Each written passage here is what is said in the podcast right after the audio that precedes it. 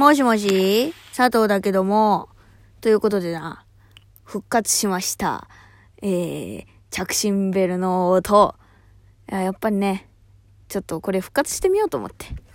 もしうるさかったら、あの、質問箱の方にうるさいんでどうにかしてくださいって書いてください。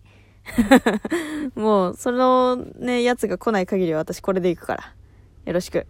ということでな、えーこの番組は私、佐藤があなたと、えーお友達のようにお電話をしながら、えー喋っていく番組となっております。ということでな、え今回、なんかね、あの私の友達に質問をな、送ってくれる友達にな、あのーなんだろう、初対面の人と話すときね、まず何話すとか、ちょっとそういう風に質問をしてくれる人がいたからな。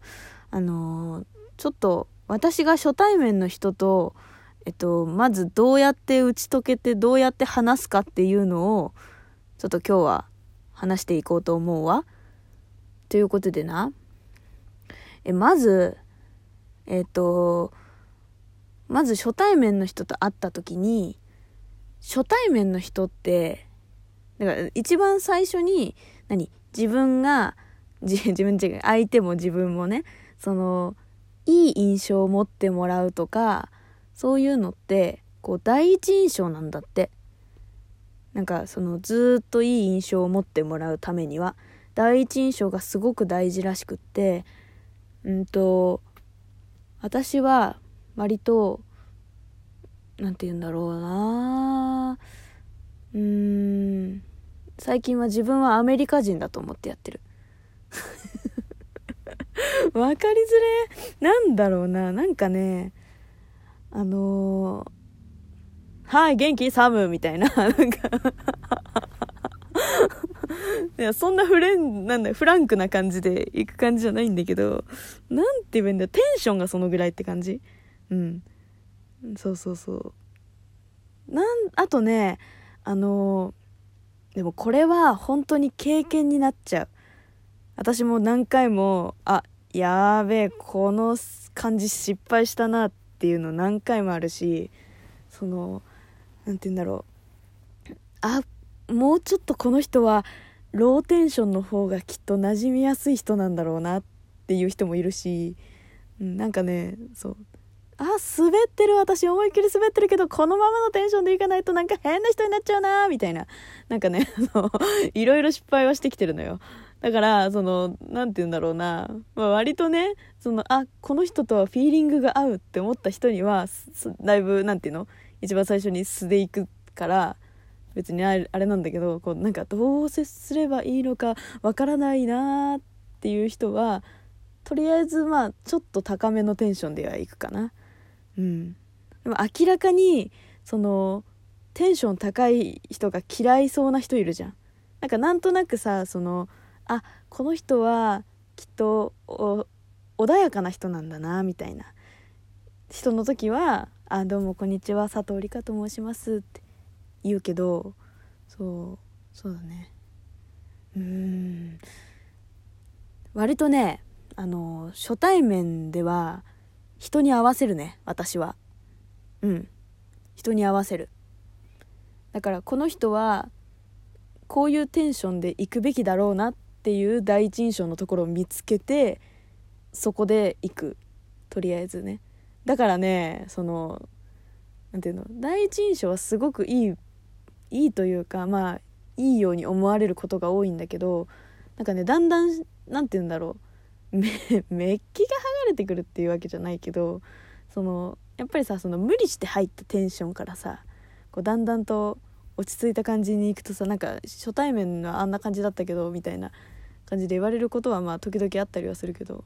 でもねやっぱりね初対面が一番こう印象がいいとその後も全然あのなていうのそういう風に言ってくる人そのいやなんか初対面の時と違うよねって言ってくる人は本当にごく稀でそう初対面の印象がいいとやっぱりいい印象を持ち続けてくれる人が多いイメージはあるな。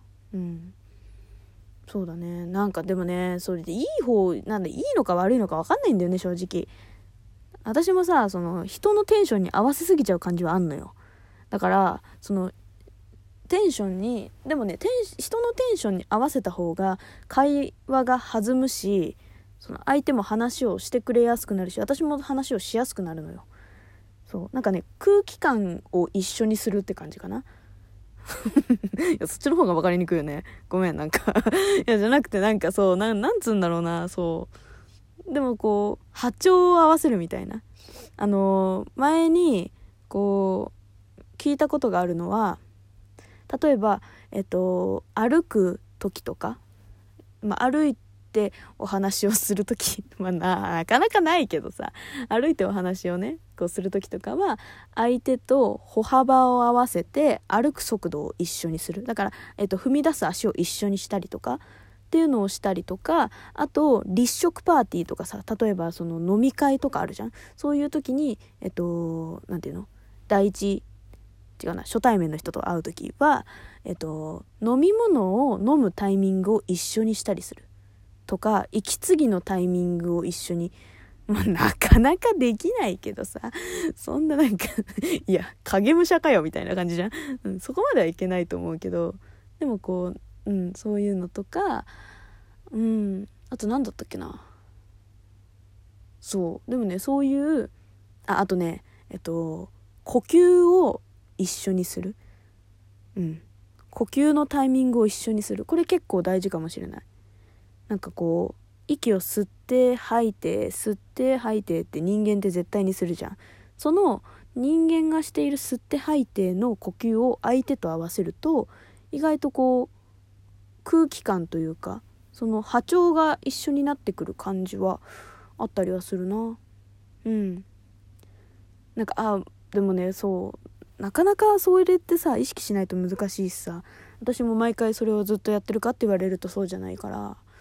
なんかこうああこの人とは無理やり無理やりっていう言い方も変だけどなんかこう合わせたいなって思う時はこう呼吸を一緒にしたりとか飲む飲む場所を一緒にしたりとかっていうのはしたりはするかな。うん。あとは人の目を見て話を聞く。人の目を見て話をするとすごく説教臭くなっちゃうのよ。だから話をする時はあまり目を見ずに話すことが多いかな。うん。でも話を聞く時は相手が自分の顔を見てなくてもずっと私は結構見ちゃうタイプかな。うんなんかまあ観察するのが好きっていうのもあるけど私が。うん。なんかそうするとやっぱりこう見てな本人が見てなくてもね結構あ話聞いてくれてるんだなっていう感じに、ね、なってくれるみたい。うん。まあ実際話聞いてんだけどさ。うん。そう。あと相づちとかもうん。しっかりするかな。割と。その何回も会って心を開いた人ってさなんかこうああうんそうね。うんうんうん。わかるわかる。みたいな、なんか、あの、適当な感じでもさ、割と分かってくれるじゃん。でも、やっぱり初対面の人って、こう、あっちもきっと、どういう話すればいいか分かんないっていうか、その、ね、多少こう、どぎまぎしちゃう人もいると思うから、やっぱりそういう人に対して、なんか、堅苦しい言い方すると、なんか、真摯に向き合う的ななんか、そういう感じ？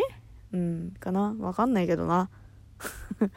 いや本当に知らんけどとか分からんけどって最後に使うの本当に最近多すぎてさ。すまんなって感じなんだけど。いやでも本当ねそう。うん。呼吸を合わせるっていうのとあと人の目を見て聞くのとちょっとテンション自分いつもの自分よりねテンション高めにいくっていうのは多分結構大事かな。うん。テンション高すぎてもあれなのよ。そう。なんかさ まあすごい極端な例えだけどそのセレブリティなね立食パーティーみたいなところに行った時に「どうもこんにちはよろしくお願いしますいやよろしくお願いします」ってなんかお笑い芸人みたいな人が入ってきたらさなんか「あえあああああみたいになるじゃんそれはダメなのよそれはダメだからねそういうテンションの高いだからそのこれも本当に多分ちゃんとちゃんちゃんとっていうかその失敗しないとわからん。成功すればラッキーだし失敗したらやべ失敗しちゃったなこういう時はこういう風にした方がいいんだって思わないとダメ。思わないとダメっていうか思った方ね思えば勉強になるし。うん。なんかねそう私もすげえ失敗してきてるからそうだからね、うん、失敗しなきゃダメかもしれん。難しい。人ってね難しいのよ。第一印象じゃないことまでたくさんあるから。うん。ああとねあのこれ言いたい。えっとその初対面の人と話す内容？内容だよね。内容聞きたかったんだもんね。ごめんね。なんか長々と全然違うこと話してて。あの話す内容としてはえっと相手の好きなこととかをまず最初に聞いたりとかする。だから本当に些細なことだよ。最近何してますか？とかなんか好きな映画見なんですか？とか。私結構ねジャンルを幅広く薄く浅く見てるタイプだからね話広げられちゃうんだよね。うん。だからね他のみんなよりは話広げやすいんだよ。そう。でももし本当に広げられなかったらなんかえちなみになんですけどゲームの中でもなんかペルソナ5とかって知ってます？みたいな。なんかこう自分の好きなジャンルとかをちょっと投げてみると相手が逆に「ああ知ってる知ってる名前だけだけど面白そうだよね」って言ってくれたりするから「実はすごい面白いですよ」みたいな。なんか押しすぎない。押しすぎずにちょっとずつ話を広げてくっていうのもやってるかな。うん。頑張れ。できるできる。まあ心がけてるのはそんな感じよ。じゃあみんな頑張っていこう。バイバイ。